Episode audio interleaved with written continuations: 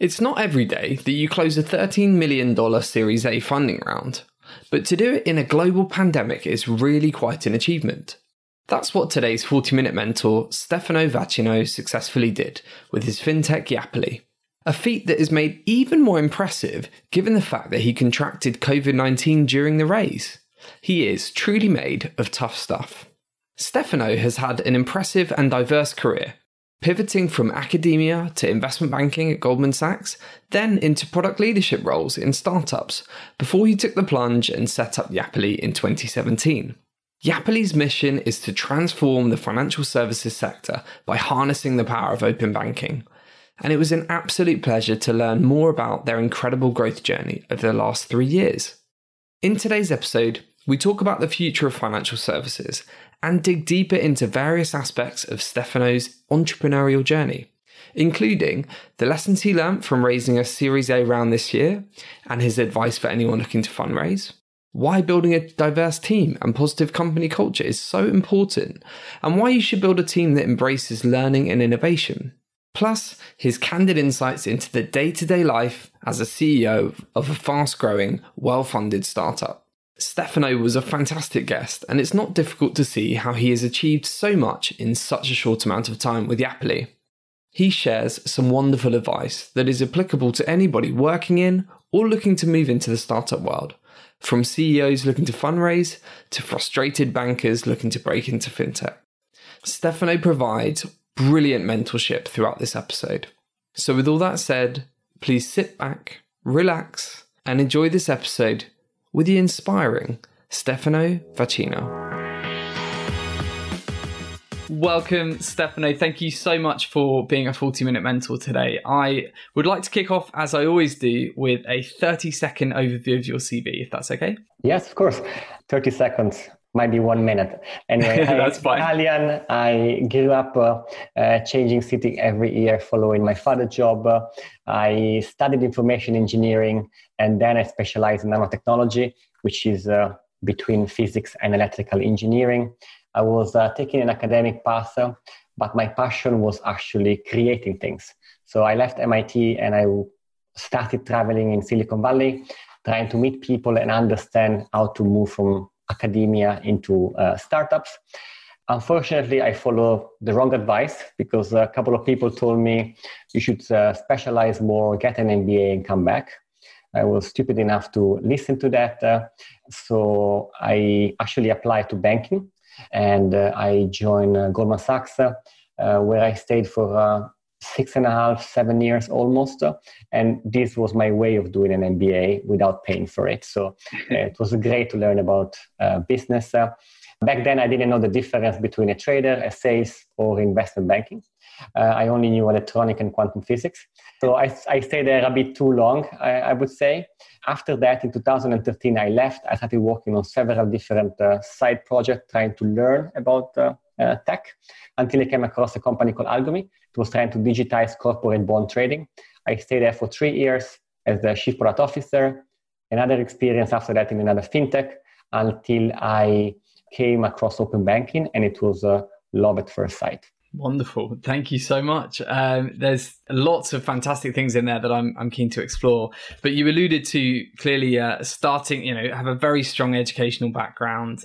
And it sounded like you, you could have easily gone down the academic path, but ended up at Goldman Sachs. So, what ultimately made you decide to become an investment banker? And what for you were the, the kind of biggest learnings that you took from that time in your career? So, actually, the main reason I went into banking without even knowing what Goldman was. Uh, uh, was learning. When I left uni, I was uh, a geek with a huge passion for sport, but uh, fundamentally, I only knew maths, physics, and electronics. So I thought, uh, as uh, joining in a consulting firm or uh, a trading firm, a way to get my MBA without doing one. so great, I thought great as my, my, as my MBA plus master in finance and PhD in economics all in one. My initial plan was to stay only for two years and then go back to tech. But I actually I ended up staying uh, uh, a bit longer. a number of previous 40 minute mentors spent time at Goldman Sachs. It obviously has an incredible reputation. What was it about the firm that kept you there for six years? Clearly, you, you have a thirst for learning, but what was it that made Goldman Sachs so unique? To be completely honest, after two, three years, uh, I changed role. So my plan was anyway to leave after two, three years. But uh, I got lucky enough that despite the financial crisis, uh, I was uh, offered another role inside the company. So I said, you know what, maybe I stay a bit longer, I learn something else. And so it was basically, I did three years and three years. And I considered yeah. them almost two different jobs. Okay. And I, I, learned a lot about, uh, as I said, uh, finance, economics, uh, corporate world, actually, which is very useful even now because we're trying to become a corporate at some point. So how things should work. And also a lot about survival.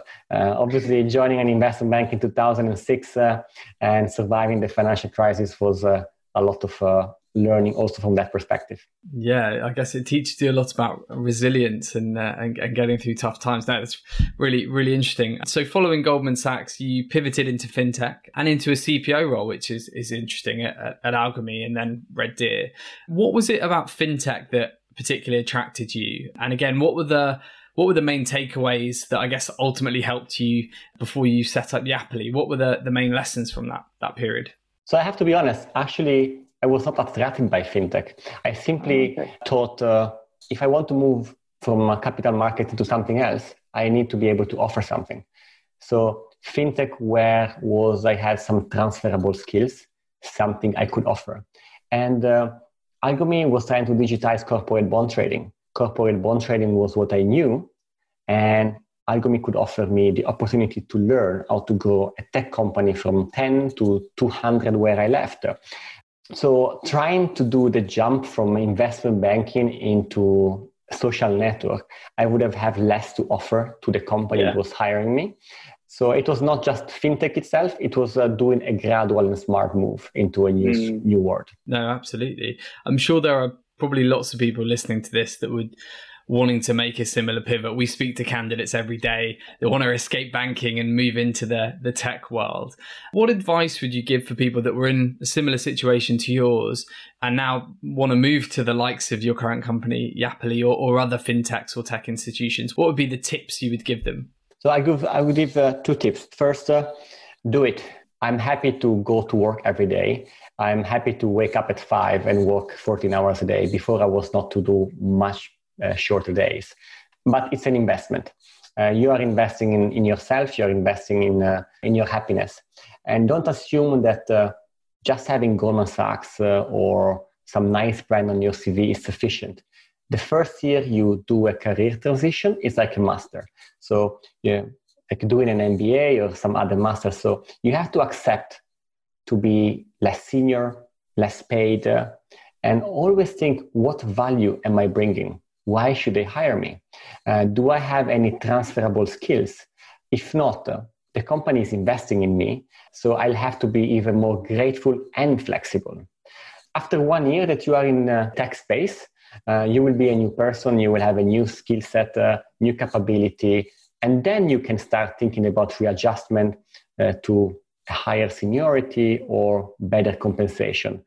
But uh, obviously, if you perform, but uh, see the transition as an investment, not lateral. You might have a small dip, but it's an investment in your long term happiness. Yeah, I think that's brilliant advice. It's actually something we counsel candidates a lot. it's quite a big jump for a lot of people going from a very steady corporate role into a as you and I both know uh, the ups and downs that come with entrepreneurialism. But uh, I think it's a, it's probably a good sign. If, if if that excites you then it's probably the right thing to do. But you need to be willing to make those sacrifices. I, I think that's brilliant advice. And um, I, I, that's why I don't call it sacrifice. I call it investment. Investment. Yeah I like that. That's a positive way of looking yeah because sacrifice uh, has a negative connotation investment means at some point it will pay back and it will pay back very quickly. I really like that. Yeah, I'm going to start using that word. Thanks, Stefano. And I agree. I think there's something about going back into work maybe after a period of time where you you kind of maybe starting to plateau where you don't have that sunday night feeling about oh i've got to go to work but actually you're excited because you're learning and you're developing. So it's, it's brilliant advice. Well it clearly worked for you. And in in 2017 you ventured out on your own starting Yapily so for those listeners that may not know what Yapily does can you tell us a little bit about the company? And i guess what a typical day as founder and ceo looks like for you Absolutely. So before telling you what Yapily is, let me tell you about the space we are in, because not everyone might be familiar with uh, open banking. So I will just spend 10 seconds introducing uh, you to that. So uh, imagine all the data that is in your bank account when you log in, your name, your surname, your residential address, your email address, balance, all the transaction since uh, you open the account. The only way you have to transfer and use this information for your own benefit is printing a bank statement. This is 2020. This is how financial services are still disconnected. Now, with open banking, you can actually transfer all of this information with few clicks and in few milliseconds. And if you think about all of this information, the use cases are hundreds.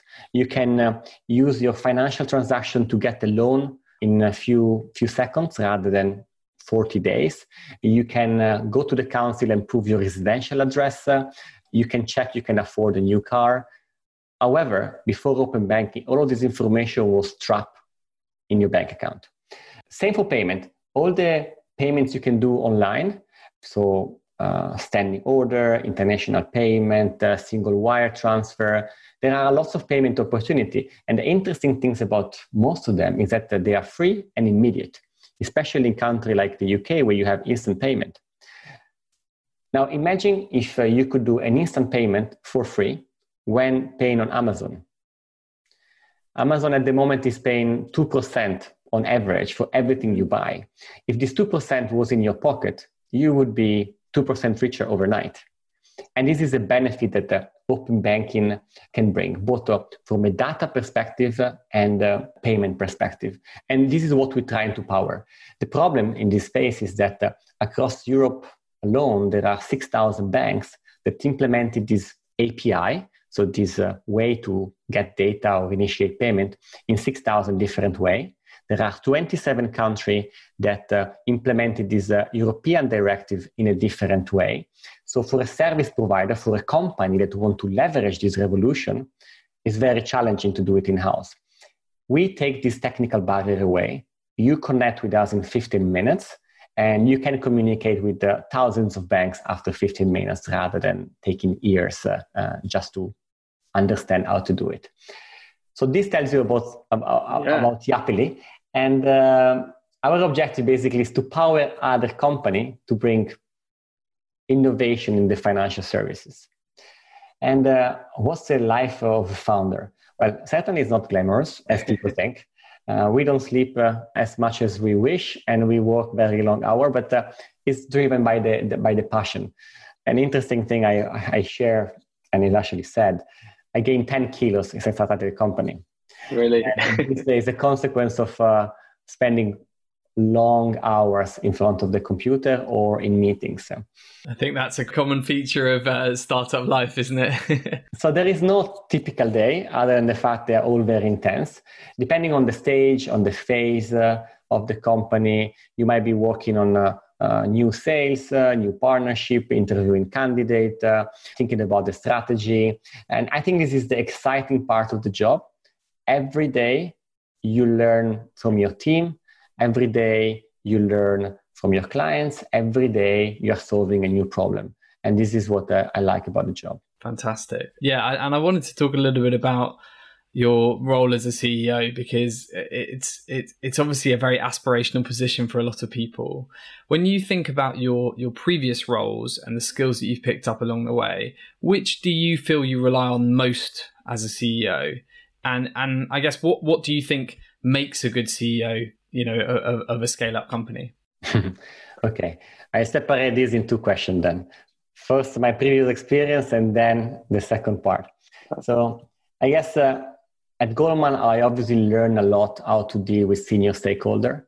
The 24 years old person dealing with the ceo of big banks you you learn straight away how to interact with a huge enterprise. You learn about business. You learn about uh, how economy and corporate works. As a CPO of a tech company, however, is where I learned the most uh, in terms of uh, how to build a tech company.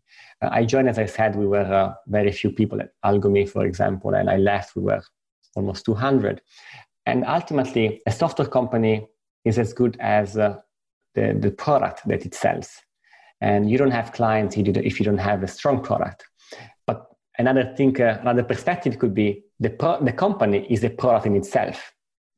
And uh, even the company goes through continuous uh, iteration and is evolving. So a lot of the CPO mentality, you can apply to the, the product of the company, but to the company itself on how you have to prioritize things and continuously think about the strategy of the company and grow and have a clarity on the direction. So definitely being a CPO helped me uh, a lot.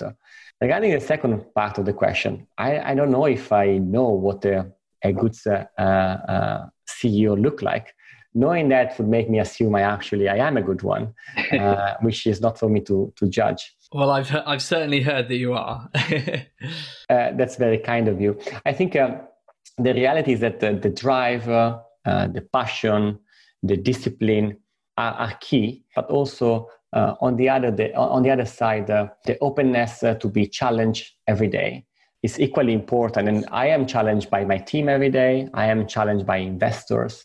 So being open-minded it's, uh, is super important and is linked to the capability of listening to the people around you and not taking it personally. Listen to every time an investor is telling you something, a client is telling you something, or a member of your team is, uh, is, uh, is telling you something. Ultimately, what uh, is important for a CEO is to have clarity on the direction and the vision and make sure that uh, the team knows the direction we are going. And uh, uh, I spend time to think about what's the best way to get there. So the clarity of the direction is the fundamental part of my job. Great insights there. Uh, thanks, Stefano. And I think your point around listening is a really important one because I guess we've seen startups and scale ups of all different shapes and sizes with some fantastic leaders. We've also seen some that have struggled. And I think often that comes where they don't necessarily listen and that's not necessarily because they're that way inclined it's just because you know the, the the stresses of the job they become quite fixated. I think being able to listen and take criticism and react to it but also know when to stick to your guns is a sign of a good leader. So yeah that's that, that those are really interesting insights. I'm sure we'll have people listening to this who have ideas and desires to start their own business one day. What for you was the turning point that convinced you to start Yapily? And when did you know that it was is kind of too good an opportunity to, to miss?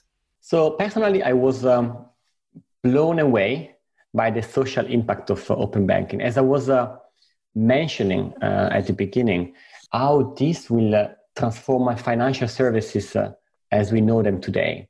So it was like being hit by a train if you think about it, uh, society is super well connected, but uh, financial services is quite disconnected. There are 2 billion people which are still unbanked. Payment, as we were saying, still costs uh, 2% on average. Getting a mortgage still uh, takes uh, 40 days on average in a country as developed as the UK. So, in general, banking generates four and a half trillion revenue a year, but has huge barrier to entry. So I mm. saw in open banking the opportunity of taking this barrier down and create a world where uh, payment can cost a hundred times less and uh, everyone can be 2% richer overnight. Or when you can get a loan in a uh, in few seconds and especially in this difficult time uh, availability and access to capital is important. And where you don't need to print a bank statement to prove your address so for me, it was uh, mind blowing when I heard yeah. about uh, open banking the first time. And uh, in my previous years, uh, previous at least four years, I had several, let's say, good ideas. Well, I consider them good, and uh, but they were always a side occupation to a main job. And at a certain point, actually, I was working with uh, three friends at something that I think it was an amazing idea, and we were working weekends and nights.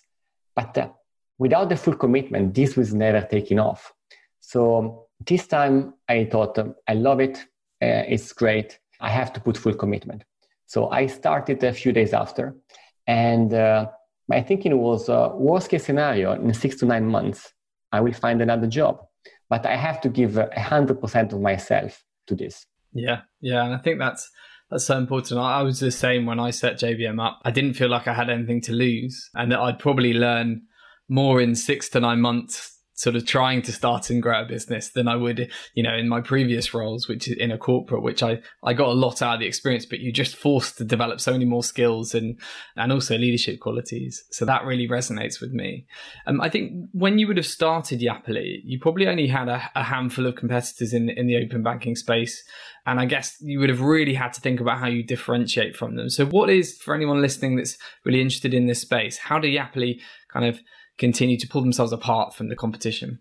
So let me challenge you first about what you just said. So I think yes, back then there were uh, only few open banking company, but even today the number of players in the space is still small. A lot of people use open banking as a buzzword as they were using blockchain or AI yeah. Uh, before blockchain. So open banking is used to describe uh, a change in financial services but a lot of them are not actually in our space or competitor. The reality, if you think about it, actually, let me make you a comparison. Think about 2010 when Stripe mm. started to operate. There were hundreds of payment companies. Yeah. Look at Stripe now. 2012, two years after Stripe, Checkout was founded. Look at them now. So it's not, uh, I don't think compared to that, open banking is crowded at all. Quite the opposite. I would say there are really a handful number of company which uh, are uh, say doing something similar to us. And then as you said it's question of uh, differentiating uh, yourself and making your offer um, unique and make sure that the clients understand the uniqueness of it. And very often the differentiation is not obvious to you day one. It's something that you mold learning more from your clients learning more from the market. Open banking is a new space that we are creating yesterday, now, and tomorrow. So a lot of the differences between us and the competitor didn't weren't there the day one. Maybe I understood them six, nine months in the journey with lots of people challenging me, are you doing that? So actually, I'm doing it like that. Ah, that's very different from uh, how, how other people are doing. From a Yapily perspective, our, our focus and how we think we are different is, is about the quality of what we do. We are an infrastructure company. People build product on top of our platform. So we think that in the long term, it's all about the quality of what we do. So if uh, we offer shaky foundation, we will lose clients. So in the short term, uh, there might be company which have uh, a stronger marketing presence that will uh, be better known than we are. But I am 100% sure that uh, in the medium to long term, people will uh, recognize uh, that the quality is the most important thing and uh, we will come as one of the leader. Yeah, I have no doubt about that.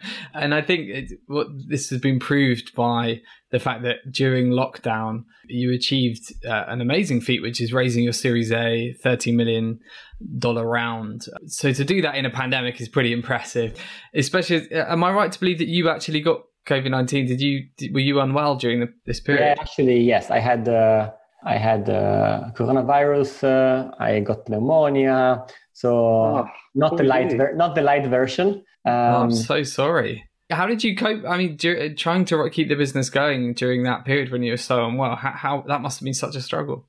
it's interesting because uh, while it was happening, I wasn't 100% sure it was it. But it was the first time in my life that I had a pain in my lungs together with fever, and uh, I was making noise while breathing. So I had I, I thought it was it. You had an inkling, it's, yeah. It's only only one month after when I did the antibody test, I was hundred percent, or let's say, I was confident that was it.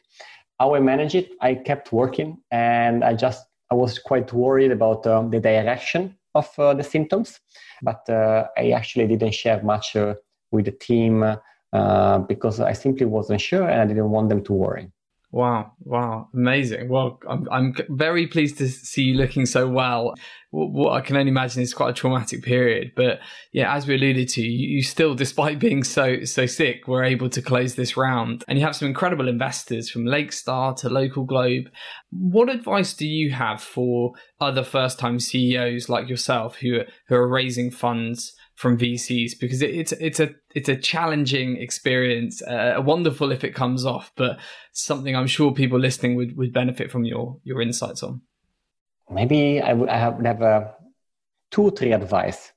The first one, and my sounds obvious, is uh, do not uh, optimize for valuation, but uh, for success likelihood. And this means that uh, always look for the best partners. You will be working with them until the end of the journey with the company.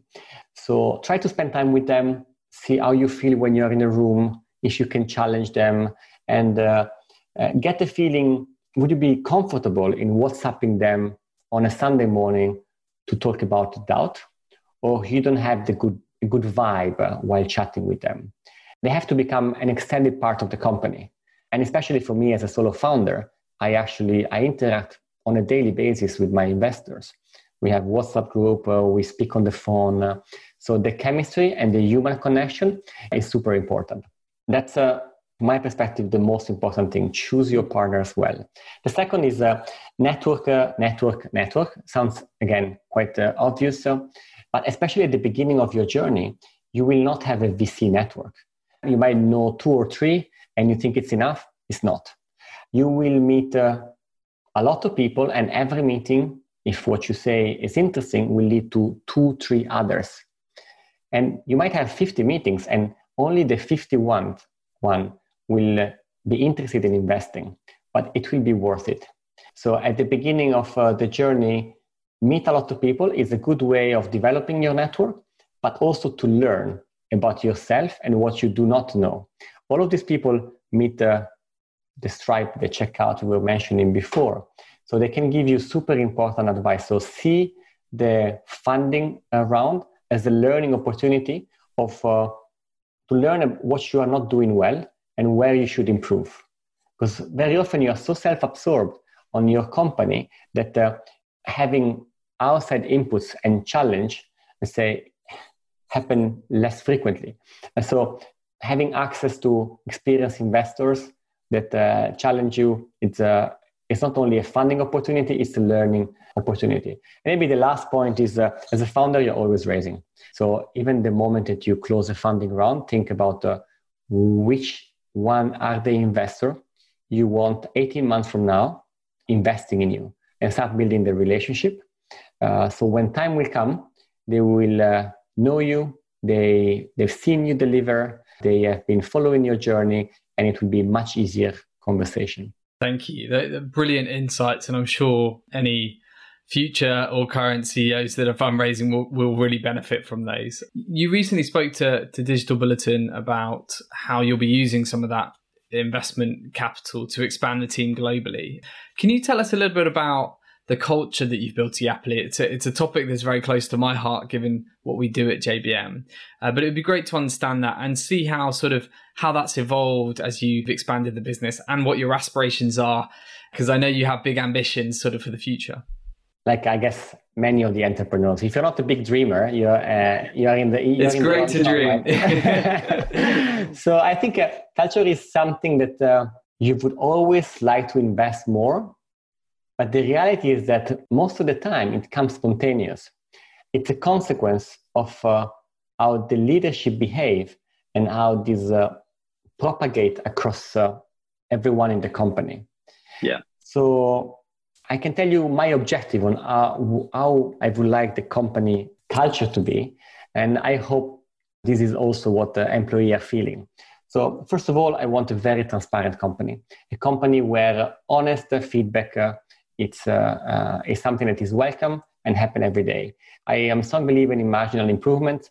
So if we listen to other feedbacks and we improve uh, a little bit every day, at the end of the year, we are all 365 times better. I want a company which is uh, uh, embracing collaboration. Ultimately, if we don't work effectively as a team, we are not as productive and the quality of what we do is not uh, is not good enough i want people which are humble. And uh, i actually when i started the company i put it as one at the one of the first criteria to hire people. And i, I think uh, the reason that's so important for me is because we have a lot to learn from one another. And uh, i don't like arrogant people. I like uh, people that are easy to work with and they are always willing to learn from the others. What's very important also, especially nowadays, is the diversity uh, that we have in the company. If we have people that have all different ideas in a room, they will come up with the best idea possible. If they all think the same, mm-hmm. they, there was probably not even a reason to meet because they will come up with the same idea that everyone entered in the room with. So diversity is a strength in a company. And I personally do not tolerate any type of uh, discrimination, uh, sexual, ethnicity, religion. In general, unfortunately, society very often is teaching us to discriminate. And I want to make sure that uh, as a company, we are much better than that. And maybe the last thing is that uh, I want uh, curiosity to be uh, one of the principles. intellectual curiosity is a fundamental trait of successful people if you are not interested in learning new things or not interested on how to improve, you will never grow. So I want a, a curious mindset for, for, mm. from everyone. Just to conclude, I guess, on the culture, as I said, it comes very often top down, and uh, you have to be a living example. And I think I am very driven and disciplined and persistent. So I hope uh, that these uh, traits of mine are uh, motivating for my team and uh, help them push their own boundaries as well. Yeah, it, it certainly sounds like it. And, and, to be honest with you, those sorts of qualities you alluded to and values are exactly exactly what most of our candidates want to see in a leader and in a culture. So uh, yeah, it certainly gets my vote. And I think particularly the points around diversity, inclusion, and actually being humble. I think that's something that's overlooked at times in, in the world we live in, you know, where everyone's driven and ambitious and, and wanting to be the next unicorn. But I personally agree. There's the first thing I look for when we hire for JBM is is are you a good person? And can we learn from each other? And will you do right by your teammates your colleagues those that you manage. So i think that's a fantastic point. I'm sure we're going to have people listening to this who are entrepreneurial and good people as well and who want to build a culture like Yapily are doing. But then there's also i guess the pressure of balancing developing the product. So, how do you strike a balance between the two, sort of evolving uh, the business from a technical perspective, but also being a good people leader and, and driving that culture? So, I guess uh, it's difficult but feasible. And uh, keep in mind, not everyone might have the product or the interpersonal skills. So, very often you might be very good at one, but not at the other. And I see. Yeah building a company almost as building a puzzle. Always look for the complementary piece. So, a good way to achieve, uh, let's say, the culture that you would like to have or the product you would like to have is to keep hiring people which are complementary to you and they can help you achieve that. So, if you want to focus on the product, make sure there is someone else in the company that focus on the culture. So, you can give your inputs, but there is someone else driving as well.